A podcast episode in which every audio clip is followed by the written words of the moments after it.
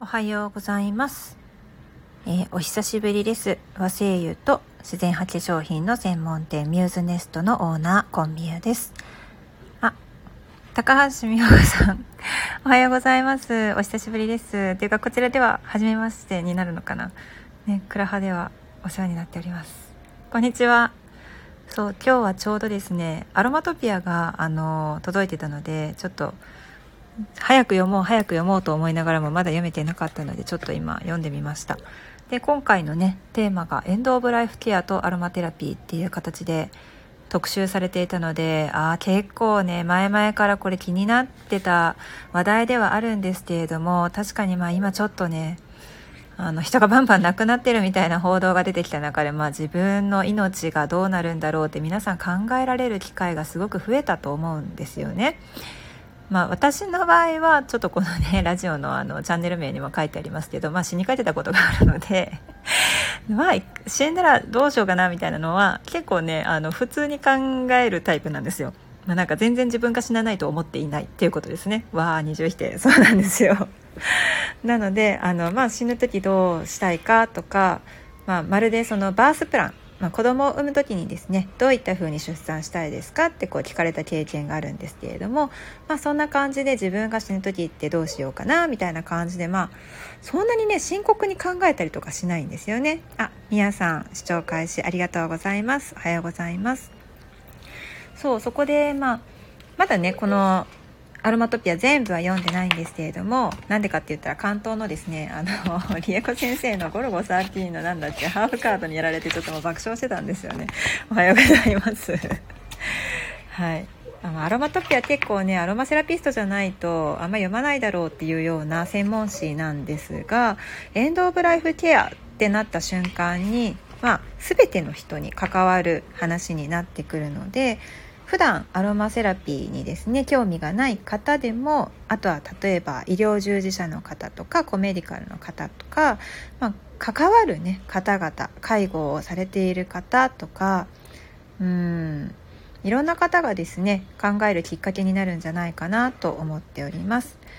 ちなみに、まあね、エンド・オブ・ライフ・ケアまあ、いいエンド・オブ・ライフ・ケアとは何かっていうのがですね、まあ、載っています。でこれは、えー奈良県立医科大学附属病院緩和ケアセンターの篠宮さんですね。あ上湯さん視聴開始ありがとうございます。おはようございます、まあ、いいエンドオブライフってなんじゃっていう話なんですけど、まあ、必要なことがですね3点あるというふうに挙げられています、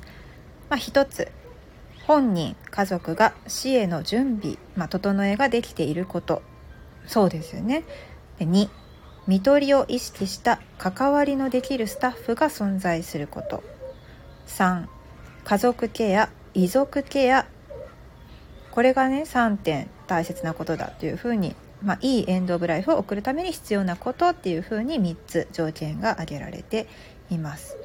まあ、エンド・オブ・ライフケアって何なのっていうと日本語で言い換えると終末期ケアですというふうには書かれていますが終末期ケアに関わったことは私は、えー、正直ありません自分が飼っていた犬でさえもですね死に目にちょっと会えなかったのでエンド・オブ・ライフケアできなかったなっていうのは未だに結構悔しい思いをしています。えー、まあ、患者さんですよね、まあ、自分が患者になった場合でちょっと考えてみると、まあ、どういうふうに、まあ、うん、自分がこう死を意識した時にどういうふうに生きていきたいのかっていうのをですね、まあ、考えるとでそれに寄り添った生活をしつつ、まあ、医療を行うというようなことなんですけれどもあのー、これ難しいですよね。あの緩和ケアってね皆さんも聞かれたことがあると思います例えば緩和ケア病棟みたいな形の、えー、まあ言葉で聞かれたことがあると思うんですけれども今ね緩和ケアっていうのはね今はないんだというふうに書かれていました。これ私も全然本当にその医療従事者でも何でもなくってでちょっとね知らなかったんですよやっぱり。一昔前のがん治療の考え方っていうのはあの手術とか放射線あと抗がん剤のねこういう治療があってそれがもう終わった後に緩和ケアに突入するっていうような考え方だったんですけれども現在のあのがん治療の考え方っていうのがですね変わっているともう手術とか放射線とか抗がん剤の治療が始まった段階で基本的緩和ケアっていうのが始まるんですよね。基本的緩和ケアっていうのは主治医を中心とした治療チームが行う緩和ケアなんですよ。まあ、担当のね主治医の方が、まあ、どうしていってあげた方がこの人のためにいいかっていうふうに一緒に考えながらやっていくってことですね。でもそこから、えーと、同時に専門的緩和ケアも始まるんですよ。ただその割合は少ないと。専門的緩和ケアっていうのは基本的緩和ケアでは難しい症状緩和などを緩和ケア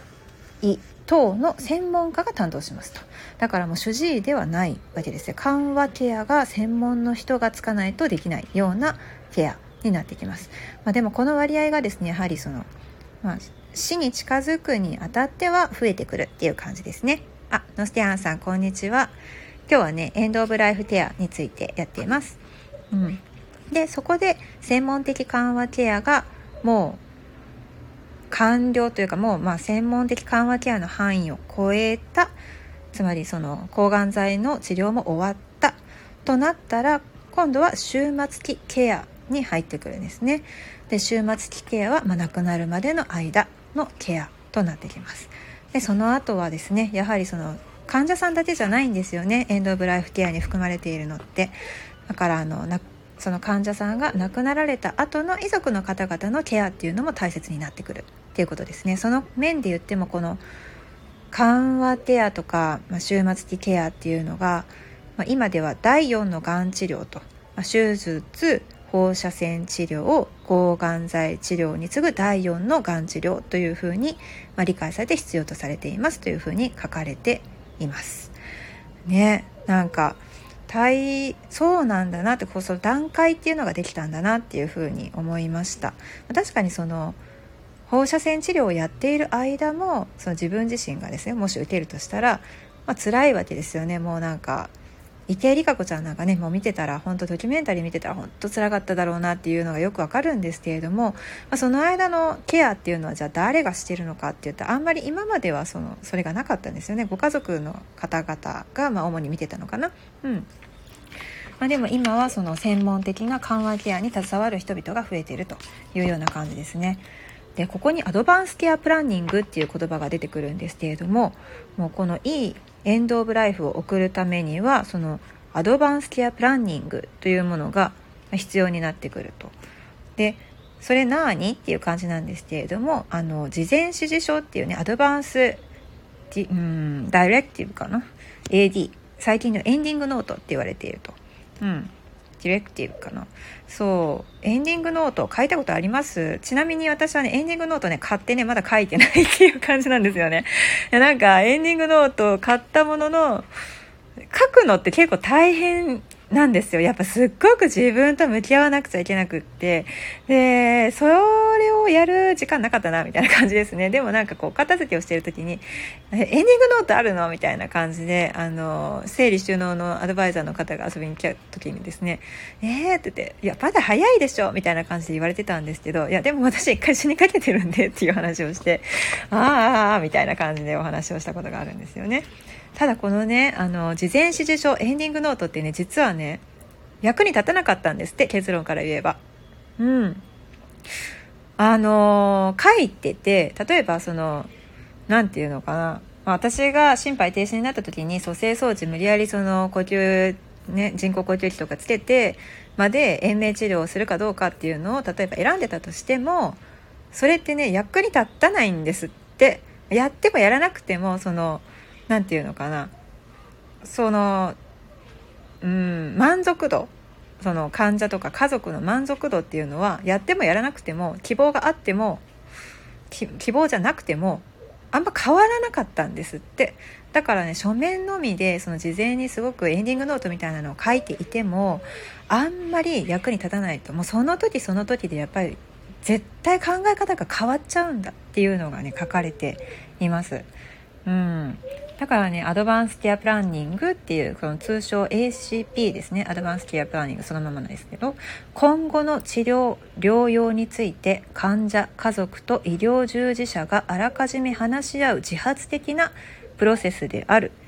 っていうふうにですね、定義をされているそうです。うん、これ結構、すごく複雑だと思います。でも、まあ、じゃあ、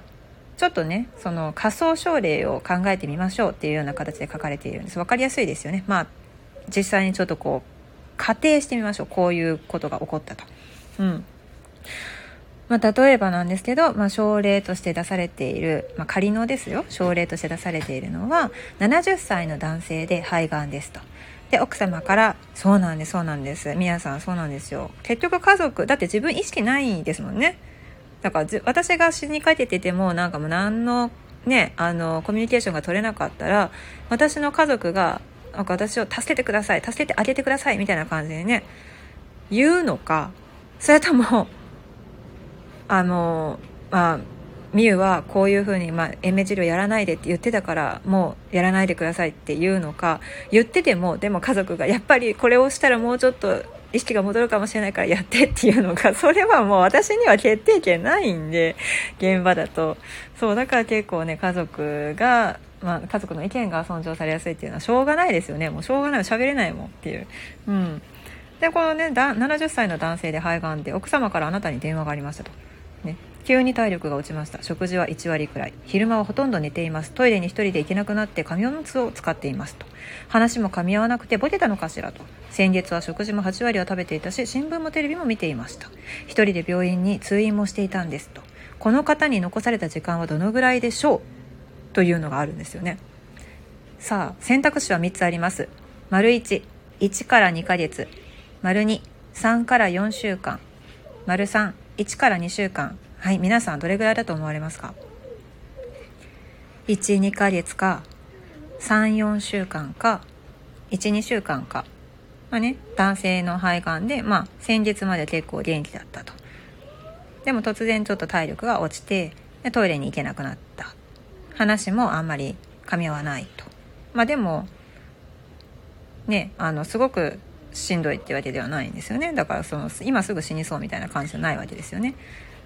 この方はどれぐらいその後生きられたか分かります？あのスキャンさんちょっとそうですよね。なんかね想像できないですよね。だってそのずっと見てたわけではないし。でも、まあ、その状況その状況だけを聞いて把握しても結構分かんないもんですよね。でこの方はですね実際にですよこの方はその後入院し10日後に亡くなられましたと。ね先月まで元気にしてたのに急に食欲が落ちて急に何もできなくなってそしたらもう10日後に亡くなっちゃったと正解はね丸3の12週間っていうところなんですけれどもえーと、ここでがんの方っていうのは結構ね余命がもう1ヶ月ぐらいになった頃からすごくね症状が出てきて日常生活動作 ADL っていうんですよ。日常生活動作も結構急速に低下してしまってすぐ死んじゃうっていうプロセスを取るそうです。あのだからがんっていうのは本当にうん積極的にこの抗がん治療をしていたとしても悪くなる時っていうのは最終ガンとこうグラフでもこう落ちるっていう感じですね。1ヶ月の、まあ、死ぬ前1ヶ月ぐらいで落ちちゃうと。でもそれがまあがんだったらある程度お医者さんは分かるんですって、まあ、この方の余命っていう感じですよね。うん。でも分かんないものがあるんですよ。それが慢性心不全とかそういうやつなんですよね。うん。がん患者さんは結構予測することができるからその方が亡くなるまでにこれはちょっとやってあげないといけないみたいなことが結構わかるみたいなんですけどわかんないのが慢性心不全とかをはじめとした非がん患者さんの余命ですって。うん。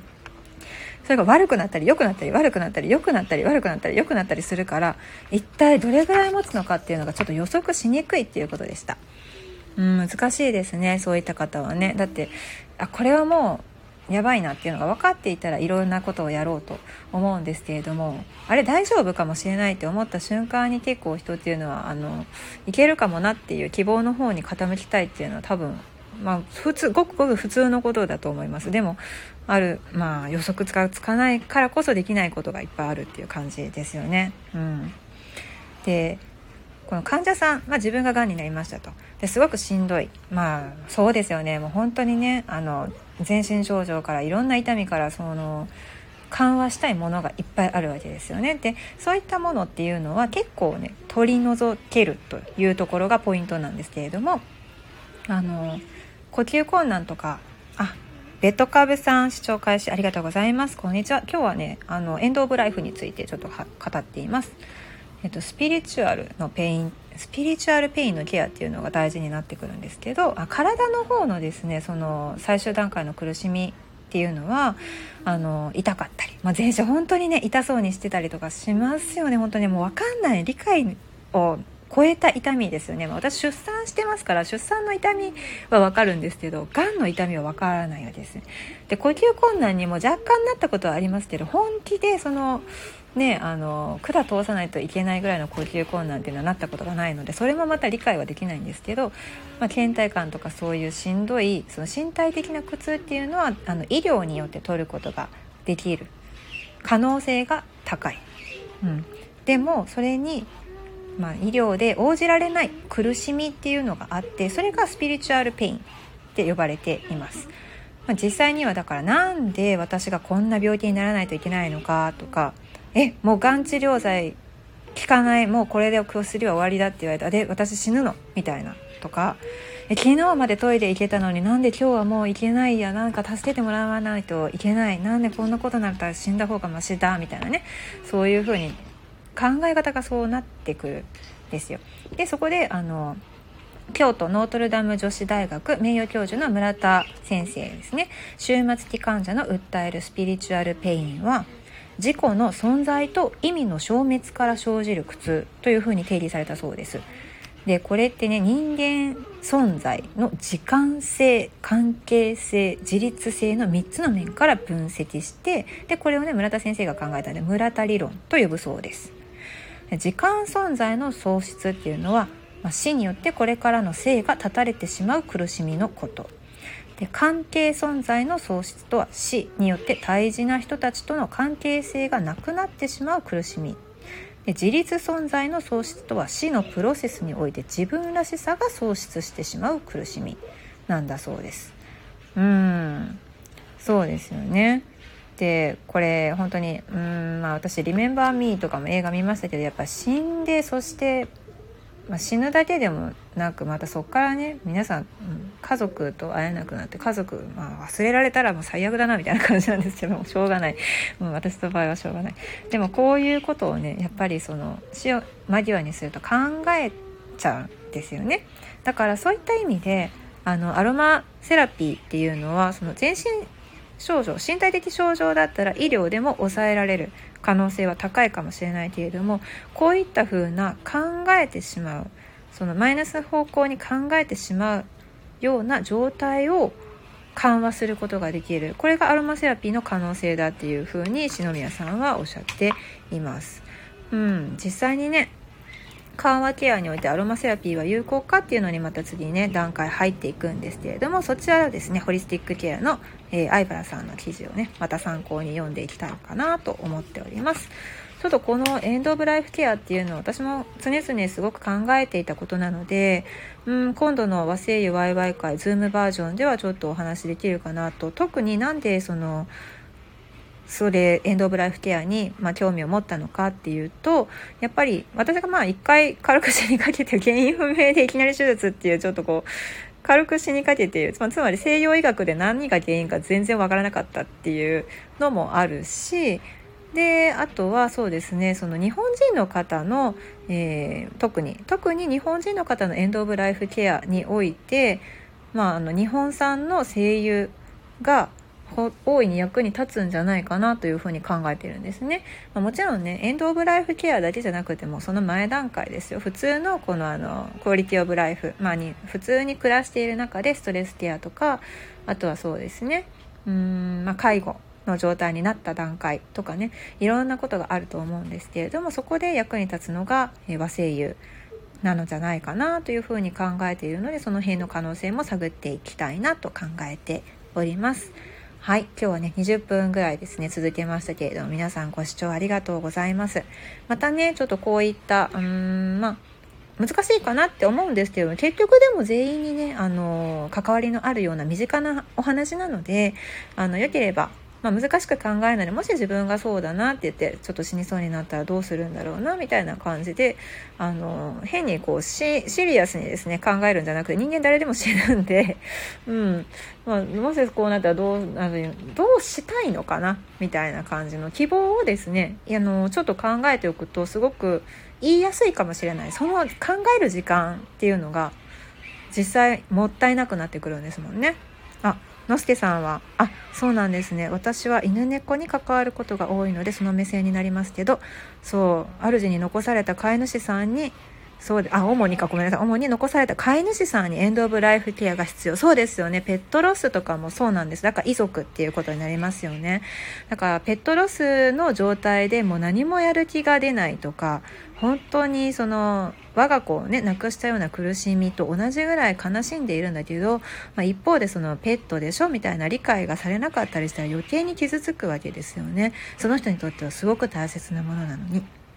でその人の心のケアっていうのをじゃあ誰がするのかっていうところで、うんまあ、専門的な、ね、方がねそんなにいるのかって言ったら、ね、あんまりそんなそこら中にこう看板とかね そういうインターネットとかでバーッとこう広告が出てくるようなもんではないし、まあ、それを誰がするのかって身近な方がもし、ね、知っていた場合にその手助けになる可能性があるっていう感じですよね。あ、みやさんありがとうございます。アロマってまだまだ禁止されてますけど、本当にたくさんの人に触れてほしいです。そうですよね。そうなんですよ。まだまだその、アロマセラピー自体が、えーと、ちょっとまだ医学界とすごく連携ができているっていうわけではないのであの今まではうんまあ、いろんな問題があったんです。でもちょっと可能性が出てきてこうやってこう医療関係の方々との連携プレーっていうね形で関わることができてきているのであくまでそのアロマセラピーは治療行為ではないので補助的な存在なんですけれどもその保管、うん、保管代替医療っていうような形で西洋医療西洋医学だけではできない何かの部分をですね補っていってでその方にとってあの、まあ、いいプラスになるような使い方をしていければいいなというふうに考えております。まあ、私もまだまだちょっとすごくですね本当に勉強しないといけないし実際こんな場面に立ち会ってしまったら多分私はどうなるんだろうっていうのは全くわからない状態なんですよね。だからあの緩和病棟で働いている方々とかのお話は聞きますけれども、まあ、実際に自分がそこに立ち会ってみないと本当にわからないことはたくさんあります。なのでちょっと書籍からのあのなんだろうな知識としてだけなんですけれども、まあ、いくらかでも吸収できればいいなっていうふうにこういうふうに本を読んでいっております。はい。あ、みやさん。湘南ホスピタルの薬剤師の先生が先導を取られて、院内でアロマ活用されてる。あ、そうなんですね。今は主に保湿剤としての利用、あ、トリートメントをして保湿するっていう形ですかね。心理的ケアにも使われるといいですね。そうですね。あの、やはり、あの、トリートメント自体がもうあの苦痛になってしまうような状態つまりその体触るだけでももう痛いみたいなね動かすだけで痛いっていうような方もいらっしゃいますのでそのトリートメントができなかったとしても、まあ、部屋の中で香りを、まあ、ちょっとくゆらすだけでその方にとって役に立つのであればそれは本当にその方にとって必要なものなんだなっていうふうに伝わっていけばもっともっとあのー、うんなんでしょうね心が穏やかに